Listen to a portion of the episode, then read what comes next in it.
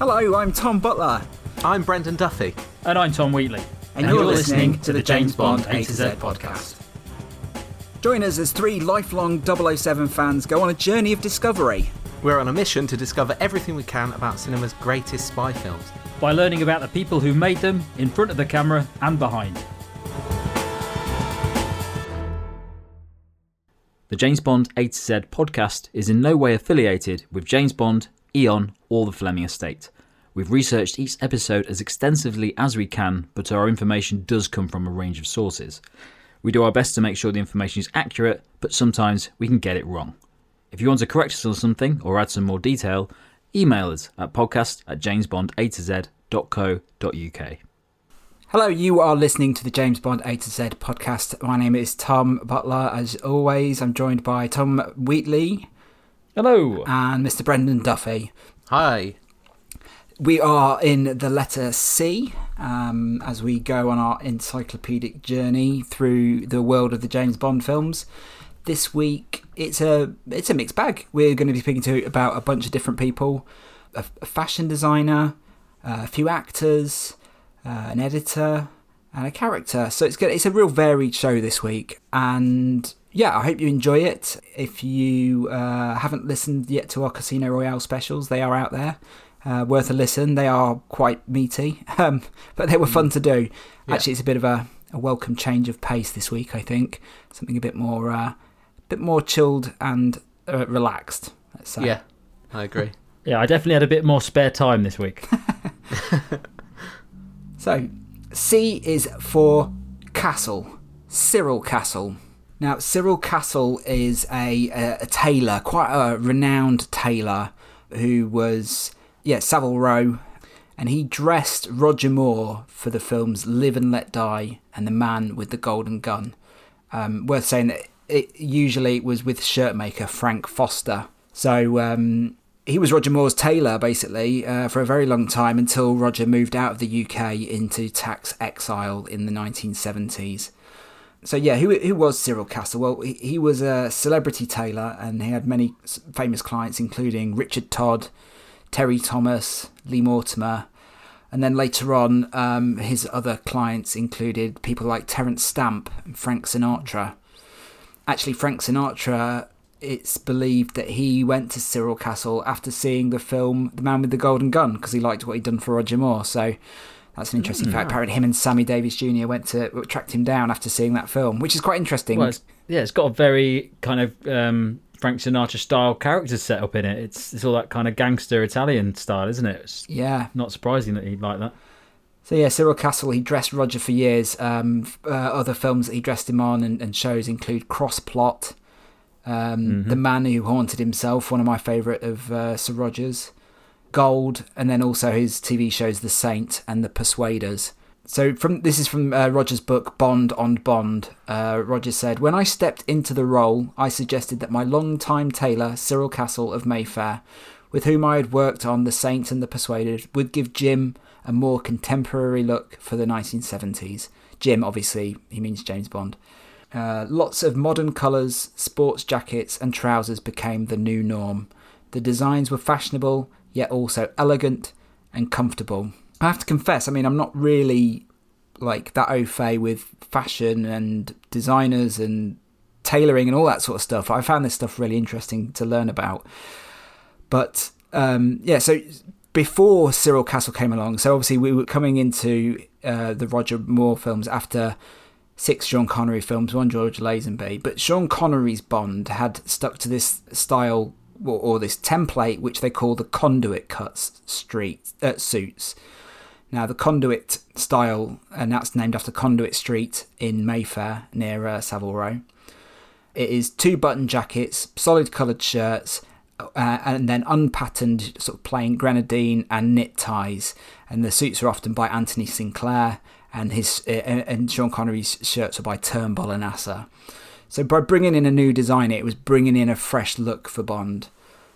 So he would keep this sort of simple elegance brought in by Sean Connery, but Cyril Castle will help to expand the palette of colours that Bond wore, and also the styles as well. So it expanded it a bit more. And so that first film, Live and Let Die, and then A Man with a Golden Gun, really set the template for Roger's Bond. He then started wearing more double-breasted suits, and he would wear more different colours. So where Sean Connery was wearing always dark blue or earth colours, Roger would wear cooler colours, lighter colours, and sometimes warmer earth tones as well. Interesting to note that Cyril Castle was also a neighbour of Connery's tailor, Anthony Sinclair, on Conduit Street. And he was famed for having sort of a bit more of an eye on the fashion trends than a traditional look. So that's really suited Roger's Bond. So he brought in the flared trousers to Bond. And it was, first of all, it was more of a subtle sort of look than the bolder sort of flared leg. But that sort of expanded and got wider with The Man with the Golden Gun. Interestingly, Cyril Castle also dressed Yaphet Kotto on Live and Let Die as well, so he wears a lot of tan suits as well, and they're quite distinctive. I will say there's a lot of really good Bond fan sites dedicated to the suits that you can see in the film. Bond Suits, I think, is one that I saw, and then there's another more general films website, Clothes on Film. They have a really good breakdown of all the clothes in the Bond films. But yeah, so Cyril Castle's premises are at number 42 Conduit Street, and there's actually a shop called Wardrobe there at the moment. And he previously had a place on 10 Sackville Street, but that's basically his extent of his involvement in the Bond films. He helped dress Roger for two films, changed the look of Bond slightly. I don't know if you remember Live and Let Die, but Roger comes in and he's got this real big, like, double-breasted navy jacket on. It's really bold look for him. It's sort of, hinting at Bond's naval heritage without being a bit over the top. But yeah, quite interesting to look into how Bond looks and what he wears in the films. It's not something I pay a huge amount of attention to, but yeah, when you were talking about him doing Roger, I've always known that Roger's style changes massively from the previous films, but never really thought about it. I just assumed it would change with the time. So it's interesting to hear that was an action, that was a plan. They actually wanted to do that. Yeah, it's just something you accept, isn't it? When you're watching it, it's just like, but it's subconscious, I guess. Like, the actor's changed, but you're thinking, oh, what else has changed? But not actually going, oh, it must be the suit. But yeah, it's pretty interesting. Yeah, he worked with two more tailors on his tenure as Bond. We'll look at those in later episodes. But yeah, that's Cyril Castle.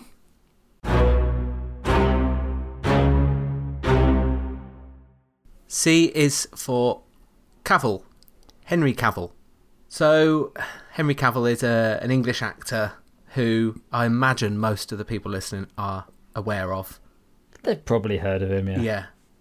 He auditioned for the role of 007 in 2005. So before Casino Royale, so you just covered Casino Royale where we mentioned Craig getting the role.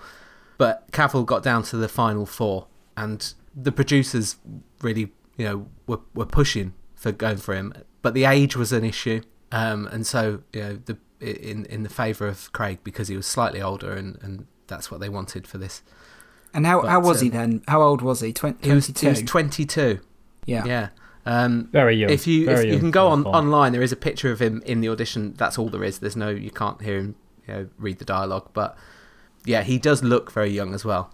It would have been interesting to see a version with such a young Bond in Casino Royale.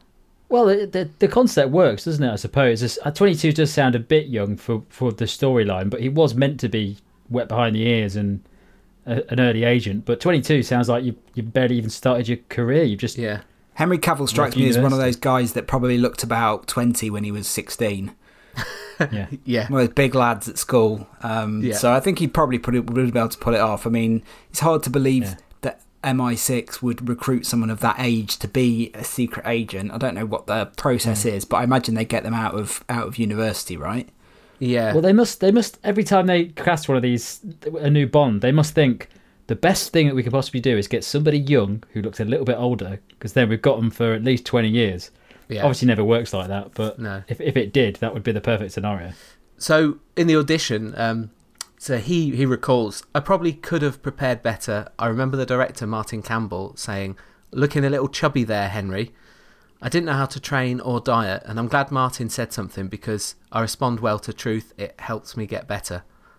quite a harsh thing to say, I think, in this day and age now, looking back. I think 2005 seems like a long time ago.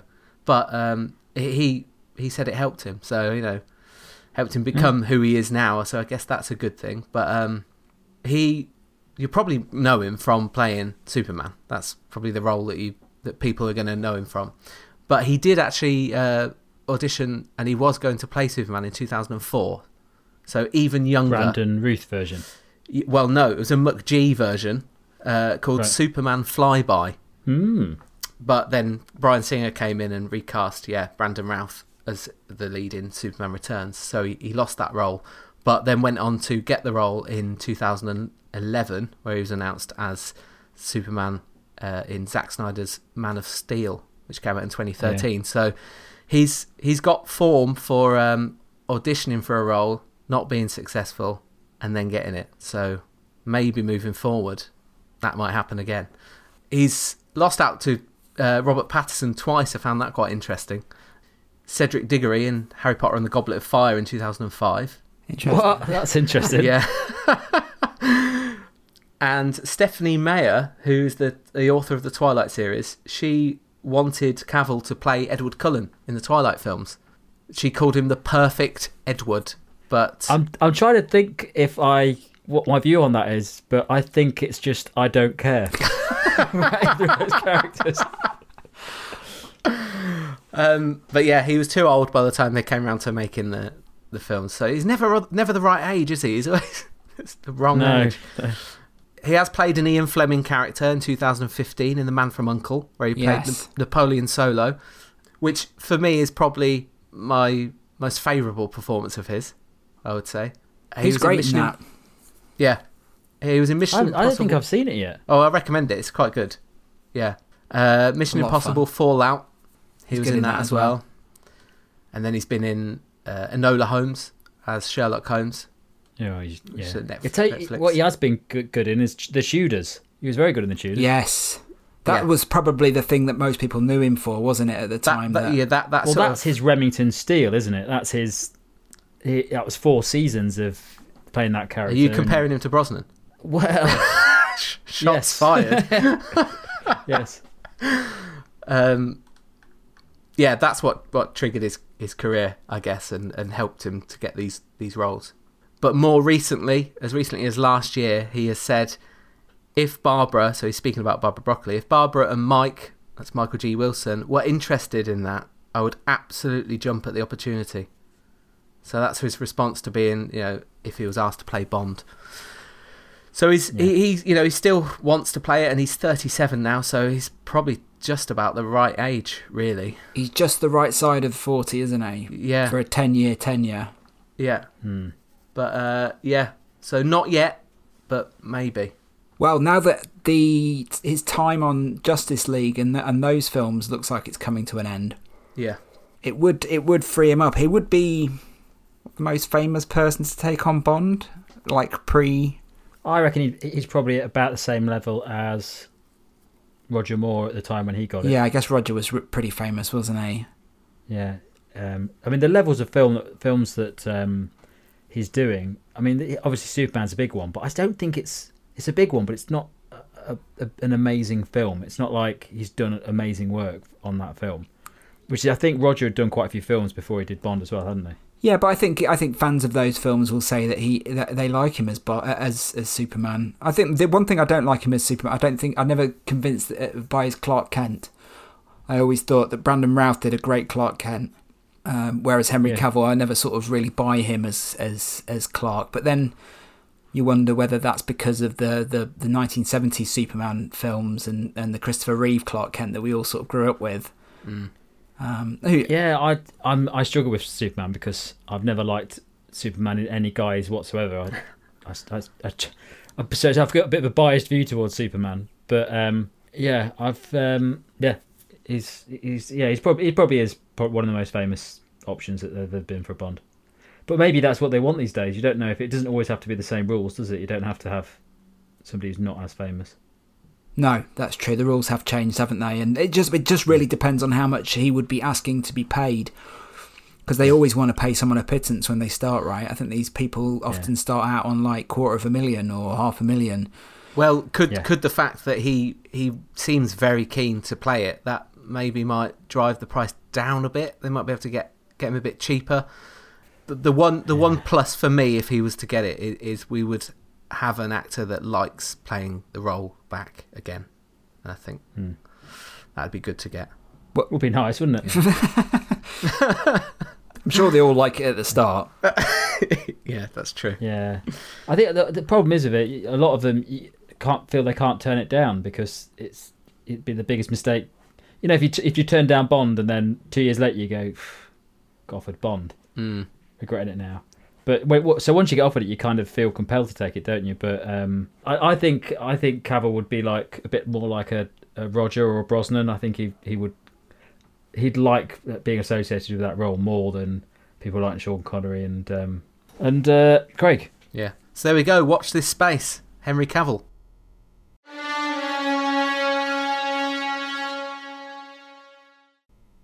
C is for Chang. Just Chang. That's he hasn't got two names, has he? If you will remember, do you both know who Chang is? No, go on. No. From the Bond series. So I'm glad I got this one actually, because he's one of the henchmen in Bond that I always think of as being one of the worst henchmen that's in the whole of the Bond series. He's in Moonraker. He's Drax's right-hand man in Moonraker, and he's played by Toshirô Suga. Right. But I'm glad I got this one because I've always just classed him as an awful henchman. He just doesn't seem in any way to be menacing, dangerous, imposing. He doesn't really do anything in it. But after reading up on him, he's a slightly more interesting actor and character and why he got that role. So Toshirô Suga was born in 1950. And he's really famous for being... He's an Aikido instructor. And he holds the rank of 7th Dan, Aikikai. I'm not going to be able to get any of these right. I couldn't find any phonetic explanations of these. Right. But he's not an actor. He's always been an Aikido expert. He started learning Aikido when he was 17. And he was trained by a man called Morihei Ueshiba, who was the man who founded Aikido back in the early 20th century. Interesting.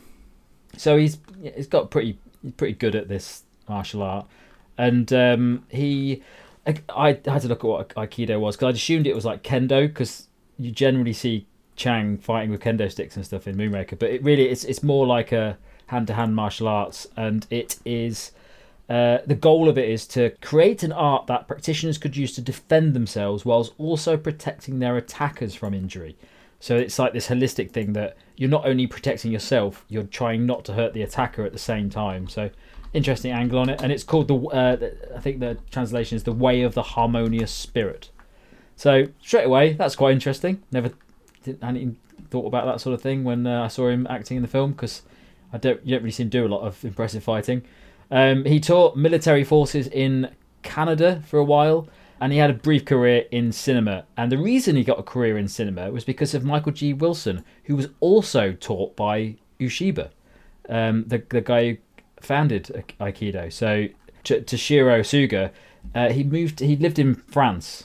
And because Moonraker's had largely set in France, Michael G. Wilson said, when he was speaking to his teacher, is there anyone you know in France who can help us out on this film? And they said, oh yeah, I've got just the guy. He's and put him in touch, and then they went and met together, and he screen tested for the role of Chang, and yeah, he got the role. So he's done the other stuff. He's done French films that came after Moonraker you would ever have heard of, or there's a lot of information on even.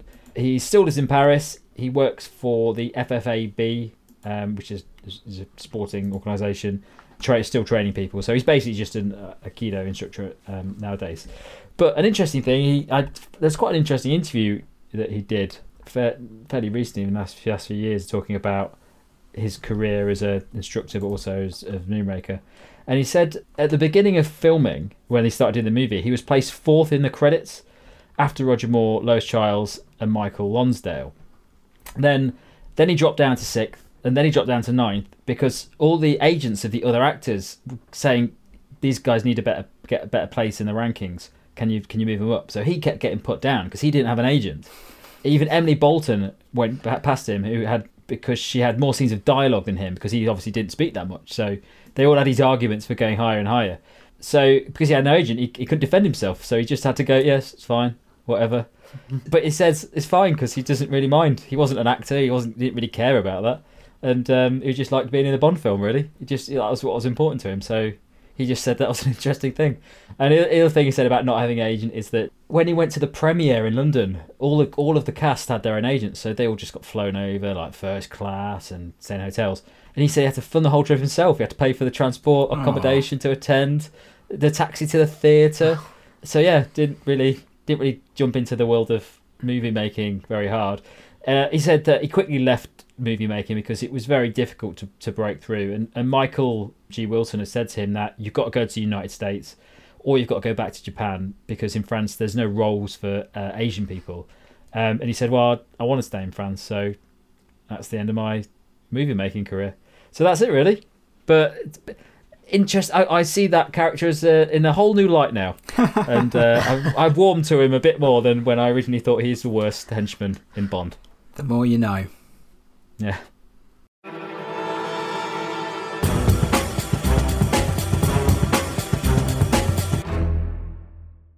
So C is for Chessé, Matt Chessé. Who is Matt Chessé, I hear you ask? Yeah, who is Matt Chessé? I thought it was Matt Cheese. I thought it was Matt Cheese until I realised I'd made a typo.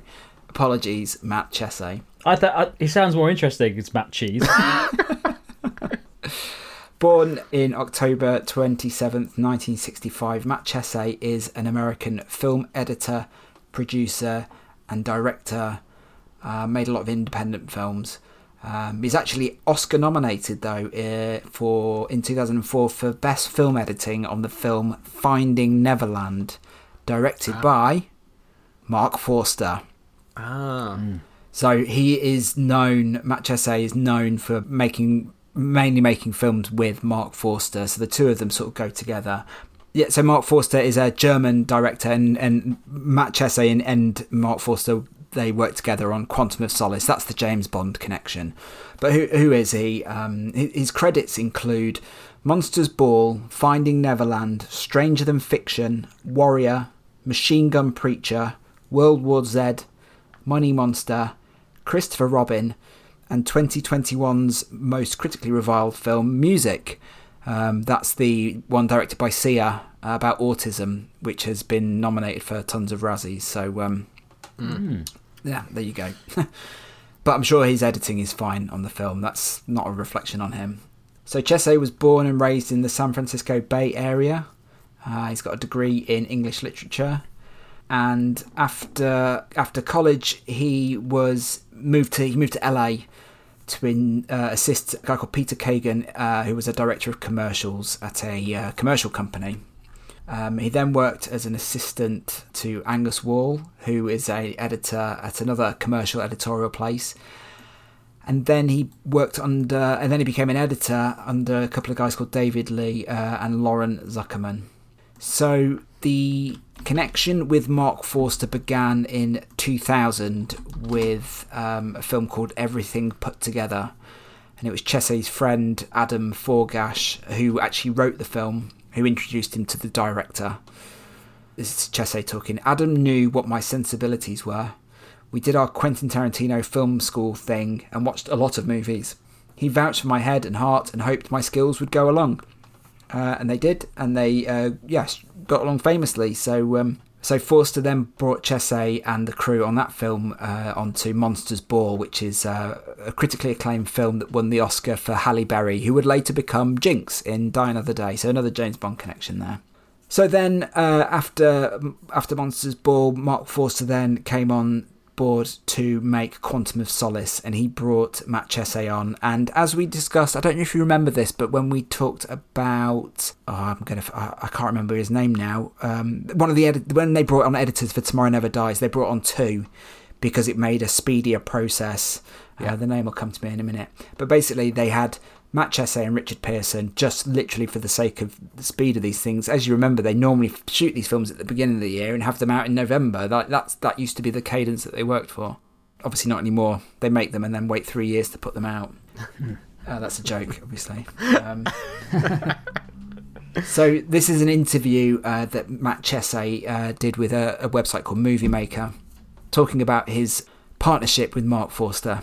He said, "We have definitely evolved a system of working together.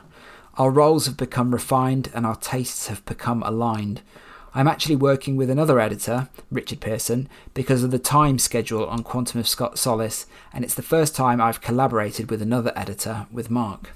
So talking about working with Richard Pearson, he said, "Working with another editor has pointed out to me how comfortable it had gotten with Mark. I think because of the amount of time we've worked together, I could drive everything in the direction Mark likes, and he can sign off things very quickly and there isn't a whole lot of talking. It just flows, sort of like that secret language of twins." So you can see they're a very collaborative working together, a very close relationship, Matt and Marc Forster.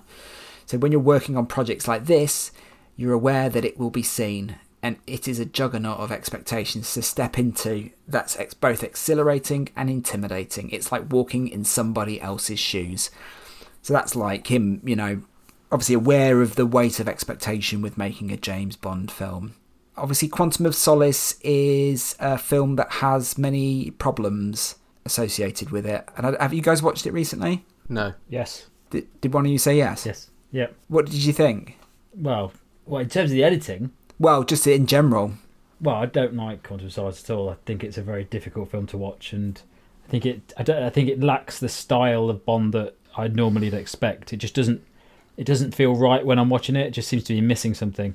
But I do remember the editing in it actually, from especially that first scene. It's very quick, which I did find a bit jarring in that first section. Yeah, I would say some of the fight stuff and the action stuff is quite.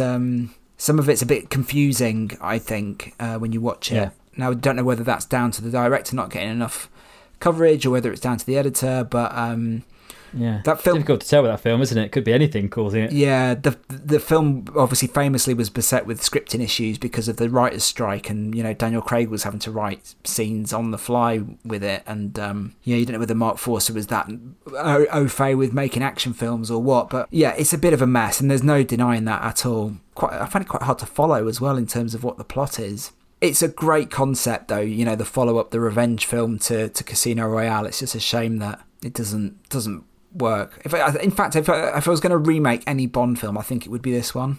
It would be great to let them have another go at it. But they should go back and do that with all the bad Bond films. Yeah. There's too many to do. Oh, Brendan. Who's the cynic now? At least we keep all the Brosnans, Brendan? Yep. Don't touch them. Put more scenes in. Get him to remake the old ones. Yeah. So listen to this. This is a quote from Marc Forster. And we'll do Marc Forster in more detail when we get to F. And we'll also do more on Quantum of Solace when we get to Q. But this is a quote from Marc Forster. He was talking to Time Out. He said, "I have way too little time to edit. We wrapped the movie just a few weeks ago and I'm basically editing right now for another week or so. Then I show it to Michael and Barbara, a little preview screening, and then I have another week to cut. So I have like 5 or 6 weeks to edit the whole movie. Normally I've had 14 weeks for any of my films so far. 6 weeks for this film is crazy." So even at this point, this is before the film is released, and he's talking the film up to the press, you know, as a preview feature. And he's already saying, "I haven't got enough time." You know, you've got to wonder what could have been done if they had more time to refine it in the edit. You don't know. So just following on from that, he said, this is the same interview before the film has come out.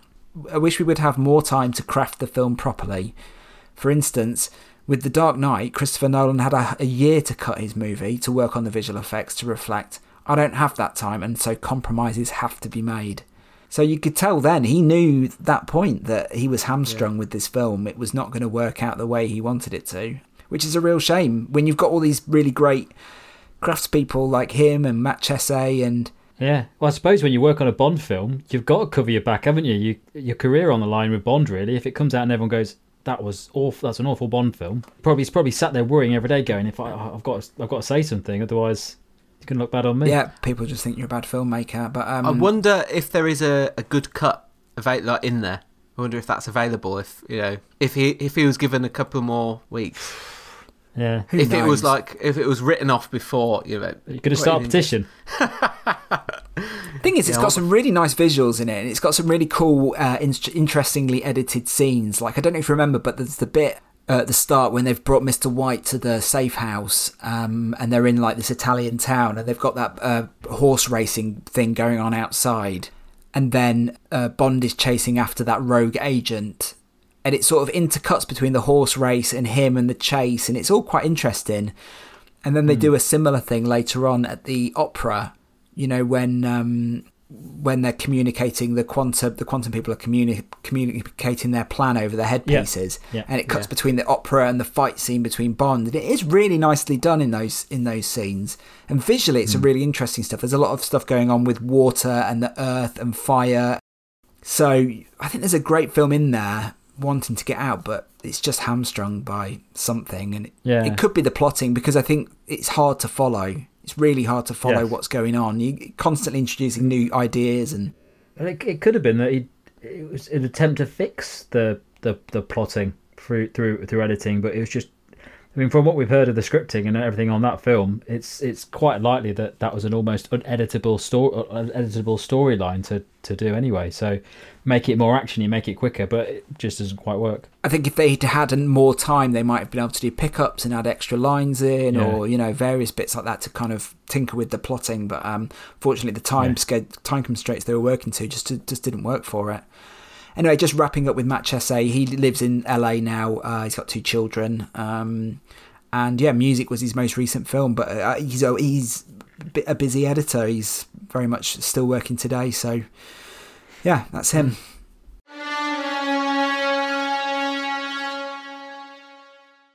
C is for Chin, Tsai Chin. So Tsai Chin was born in China on the 1st of September 1933. She is an actor, singer, theatre director, and a teacher of drama. So she has been in 2 Bond films. The first occurrence was as Ling in the pre-title sequence in You Only Live Twice, where Bond is in bed with Ling, and then they fake Bond's death, don't they? He goes up in the bed. She presses a button. They come in and shoot him. So that's it's brief. It's a brief cameo, but that's the role she plays in that. And then in 2006, she came back as another character, Madame Wu, and she is... I mean, we don't really know much about the character herself. It's assumed she's a professional card player. Casino Royale you're talking about, right? Yeah, Casino Royale, 2006. She's first seen on Le Chiffre's boat playing cards, and then again, she takes part in the main event of the film, the big poker game. So she's one of the 10 card players. I think she sits next to Bond, doesn't she? I think you're right, yeah. So yeah, that's her two forays into Bond. Her brother was actually in You Only Live Twice, Michael Chow. He was a Spectre Agent 4 he played. Mm. So I imagine he will get his own section. And maybe. I mean, we try and hit most of the big hitters, but some do fall through the cracks. So she. Her career, I mean, she's still active now, and so she's made a lot of films. She's done a lot in her long career. So I'm just going to touch on some of the highlights I found quite interesting. She came to London when she was 19. She moved from Shanghai, and it was her ambition to study drama. Her father was an operatic singer, so she'd already sort of got a taste for performance. She said, "I was supposed to follow my elder sister to America to finish my education, but I received the RADA prospectus, and that sealed my fate." So that sort of took her off course on what she was meant to do, and she became the first Chinese student to ever attend RADA. Oh, wow. So she studied there, she graduated, and in 1960, she actually had a musical hit. Lionel Bart wrote a song called The Ding Dong Song. Have either of you heard of this? No, it sounds made up. I'm not making this up. This is real. She said, Lionel asked me if I wanted to make a record. Being young, foolish and fearless, I said yes. Before I knew it, I was in the Decca studio with a large orchestra behind me. Lionel also asked me to sing very high, which I did, although I had never taken a singing lesson before. Millions were sold, and so this was a huge hit in Africa and Asia, but most were pirated, so I didn't get any money. So that's a shame that she's had a huge hit. She's not received any royalties from that. But I did listen to it, and I won't listen to it again. It's a novelty record, is it? Yeah, it is very high. She does sing very high. So Psy was one of the very few faces that were Chinese on British TV throughout the 60s. Obviously, it was a different time then, and you would mostly see white faces, but she starred in Emergency Ward 10, Dixon of Dock Green, which I've heard of. I think it's about police. Yeah. Yep. Yeah. And That Was the Week That Was. Always confuses me reading that out. That Was the Week That Was. She became so famous during the 60s, actually, that London Zoo named a leopard after her. Wow. So that's pretty good. So she was, a pretty big deal in Britain in the 60s. So she does talk about her Bond time, because we're coming up to the late 60s. That's when she did You Only Live Twice. But she finds it quite dull talking about it. I guess she wasn't in it that much, so yeah. It's not a huge part. And she's done a load of other stuff as well. Exactly. So the scene actually took 3 days, that opening scene of You Only Live Twice. She says, people nowadays are so impressed I was a Bond girl, so I might as well go along with it. People ask me what it was like being in bed with Sean Connery. I say, fine.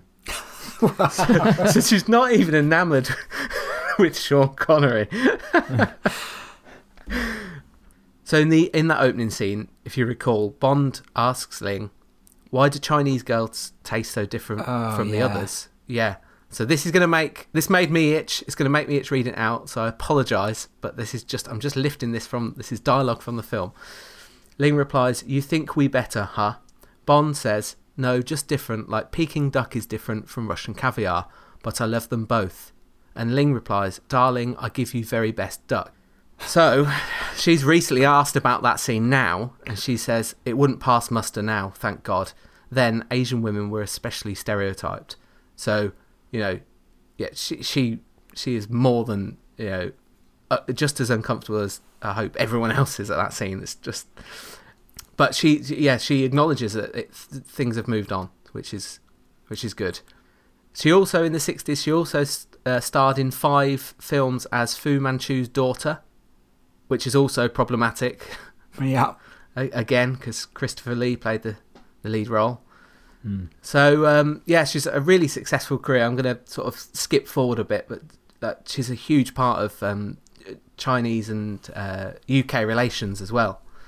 And she's got an autobiography out, which is a bestseller. It's been printed in 10 languages. So if you did want to learn, do a really deep dive, there's that out there to do so. But in 1993, she relocated to Hollywood, and she lives in LA to this day. And she took on a role of Auntie Lindo in The Joy Luck Club. Have either of you seen this? I'm aware of it. Yeah, it was critically acclaimed, especially her performance, and the film was touted to at least be nominated for awards, like the Academy Awards. And reviewers are singing Psy's praises. The New York Times said, despite its huge cast, the film is virtually stolen by Psy Chin. It didn't get nominated for any awards. Who knows why that was, but it's, a lot of people were up in arms at the time when that happened. So that's one to look out for, I guess. One that slipped under the radar. So she was 62 when she moved to Hollywood, and she sees that as like a third wave of her career. She's been given this opportunity to be in many things. So she's been in Grey's Anatomy, Agents of S.H.I.E.L.D., Memoirs of a Geisha, and I've technically been in a film with her. Go on. Technically. Go on. I was a supporting artist on Now You See Me Too, and she stars in that film. So technically, we've been in the same film. Wow. That's magic. In 2019, I think it was released last year actually, she's in a film called Lucky Grandma. which is set in New York, in Chinatown, and it's about a chain-smoking Chinese grandma who she goes to the casino and she has a big win, but it's gang money, and then she gets all caught up in sort of gang turf wars. Watch the trailer; looks very good. It's got positive reviews. That sounds good. I think I might check that out actually. And again, everyone's praising Tsai Chin's performance as being fantastic. It's 95% fresh on Rotten Tomatoes, so maybe one to check out. And then just to round up, so there's an interview with The Guardian, which is available, and they just asked her about sort of the last year, you know, lockdown and everything. So she said, China is under super control. Trump's territory seems to be falling off in bits. The pandemic is depressing enough. Do we need to go there? I'm very happy that I'm going to be pissing off soon. So I like the sound of this lady. Yeah, there are interviews on YouTube, and she just says it like it is. She does not hold back. She's yeah. And then they asked her what she'd been doing during lockdown. So she said, lots of little old ladies potter in their gardens. For me, it's my library. It has every subject about China I can collect, and of course about theatre. So she's massively passionate about theatre, of which she's directed theatre shows, and she's she continues to teach drama as well. She's also spent time watching YouTube clips of babies and dogs and cats. She said, they cheer me up because they are the purest things I can find at the moment. So yeah, that's Tsai Chin, and. Yeah, quite an interesting lady.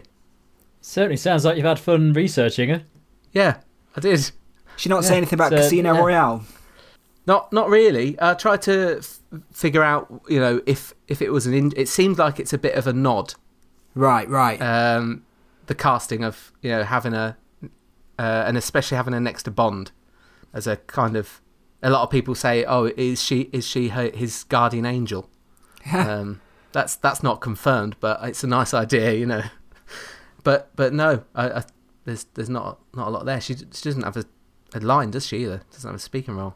No, but I always wonder whether she is in on Bond's plot in You Only Live Twice or not. Well, apparently so. She is. She's down as an ally. Right, okay.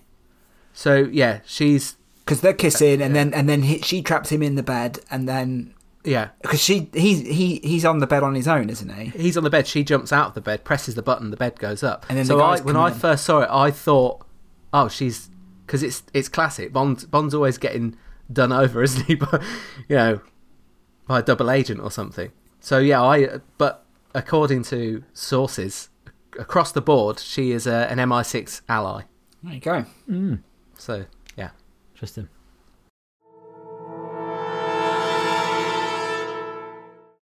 C is for Chin, Anthony Chin. So Anthony Chin, he's quite. He's been in a lot of Bond films. If you, but you probably don't know. Well, you will know one of the characters he plays. The other ones are kind of extra roles. But he's an actor who is born in 1930. He died in 2000, and he's classed as a supporting actor who's appeared in over 50 films and television series throughout his career, and it's a very long career as well. His parents were, one was Chinese and the other was Brazilian, so he had quite an interesting heritage. And he moved to London in 1961, where he spent a lot of time appearing in a lot of shows that. We talk about a lot in this podcast. So you've got The Avengers, Danger Man, The Protectors, Steptoe & Son, Gerry Anderson's UFO, all those kind of stalwart British series that a lot of actors that have appeared in Bond have also appeared in as well. It's like the Bill and Holby City of the 70s, isn't it? 60s and 70s. Yeah, it's kind of a rites of passage, isn't it? You eventually get to Bond, but you move through the ranks of these various other ones as well. And sometimes some of the roles he's had in those series have been considerably larger than the ones that he's had in Bond. But then eventually he did come to playing in Bond, and the first role is he's in Doctor No. You'll know him if you see a picture of him, but only just because you remember his face. I don't think he talks in it. So in Doctor No, he plays a chief technician. In Goldfinger, he plays a servant at the stud farm. He's actually the servant that brings Goldfinger and Bond the mint julep. Nice. Yeah, which I hadn't spotted at all before. He's in You Only Live Twice as control room technician, but all of those roles, they're all kind of uncredited roles, but he actually got a proper role quite a lot later on, actually, considering these were all in like the first Bond films. A View to a Kill, he turns up as the Taiwanese... Let me just get this right. It's different titles. I think it's like Taiwanese Tycoon. Right. But it's like a proper role, and you'll know who he is when I tell you. It's where they're in the blimp, and they're all sat around the table. And he's the guy who doesn't want to take part in the plan. Right. And it obviously walks out, and he says, "Well, that's fine. You leave, and we'll carry on the meeting." And they drops through the hole in the floor, and they drop him over San Francisco Bay. So proper role for him that, and I think that's quite an important role in that film. Really, it's quite an iconic part of that film. He's in other things as well that you will have known of, or some that you will have known of. He was in John Huston's The Kremlin Letter. I don't know what that is.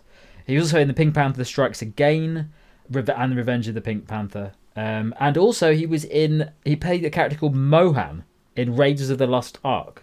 And I didn't know who that was when I first looked at it. And in fact, it took me a while to work out who he was. But I think he works in a bar at the start. If you look him up online, Mohan, Raiders of the Last Ark, you'll know who the character is. But and then he's also in The Fifth Element as a technician, which I did not remember him being in. He's done a lot of other work as well. He's appeared in theatre and TV adverts. The only example I could find was McEwan's Beer. So that's wow, interesting one. But really, other than that, it's quite cool that he's been in 4 Bond films. Yeah, and over 2 decades. Yeah, there's not a lot really on the man. I just looked him up on Indiana Jones. So he's in the Nepalese bar in Raiders where Marion is having the drinking competition. Yes, with the guy. Yeah. One of my favourite scenes, that is. It's good that I was surprised at that one, because all the other scenes, if you look at this guy up and you see the films he's been in, you go, oh yeah, of course, and your face is so recognisable. But in that scene, he's not playing. I can't remember where it's set, but is it Nepal? Nepal, yeah. Yeah, but the way he's dressed and everything, you don't immediately think it's the same character, because he's so used to playing these men in suits that, or like weird outfits, because he's some sort of henchman. So yeah, it's an interesting role for him. But anyway, that is Anthony Chin. A minor Hall of Famer, I think. Yeah. Well, that's it for another episode of the James Bond A to Z podcast. Thank you so much for listening. Where can people find us if they want to track us down on social media? On all the big ones, Facebook, Instagram, Twitter, at James Bond A to Z. And on email at podcast@jamesbondatoz.co.uk. As always, if you've enjoyed this podcast, please leave us a good rating and a review. It all helps to... help us grow the podcast. Tell your friends, tell your enemies. This has been a fun episode. We'll be back next week with another mixed bunch of topics, including a film studio, a film distributor, a writer, an editor, some Bond henchmen, and a stunt driver. So that's going to be an interesting one to talk about. But thank you for listening. James Bond will return. Thanks a lot. Ciao. The James Bond A to Z podcast features Tom Butler, Brendan Duffy, and Tom Wheatley. The podcast was produced by Tom Wheatley, with music by Tom Inglemells, and artwork supplied by Helen Dolly. Say goodbye to your credit card rewards. Greedy corporate mega stores, led by Walmart and Target, are pushing for a law in Congress to take away your hard-earned cash back and travel points to line their pockets. The Durbin-Marshall credit card bill would enact harmful credit card routing mandates that would end credit card rewards as we know it. If you love your credit card rewards, tell your lawmakers, hands off my rewards. Tell them to oppose the Durbin-Marshall credit card bill. Everybody in your crew identifies as either Big Mac Burger, McNuggets, or McCrispy Sandwich. But you're the Filet-O-Fish Sandwich all day. That crispy fish, that savory tartar sauce, that melty cheese, that pillowy bun. Yeah, you get it. Every time. And if you love the Filet-O-Fish, right now you can catch two of the classics you love for just $6. Limited time only. Price and participation may vary. Cannot be combined with any other offer. Single item at regular price. Ba-da-ba-ba-ba.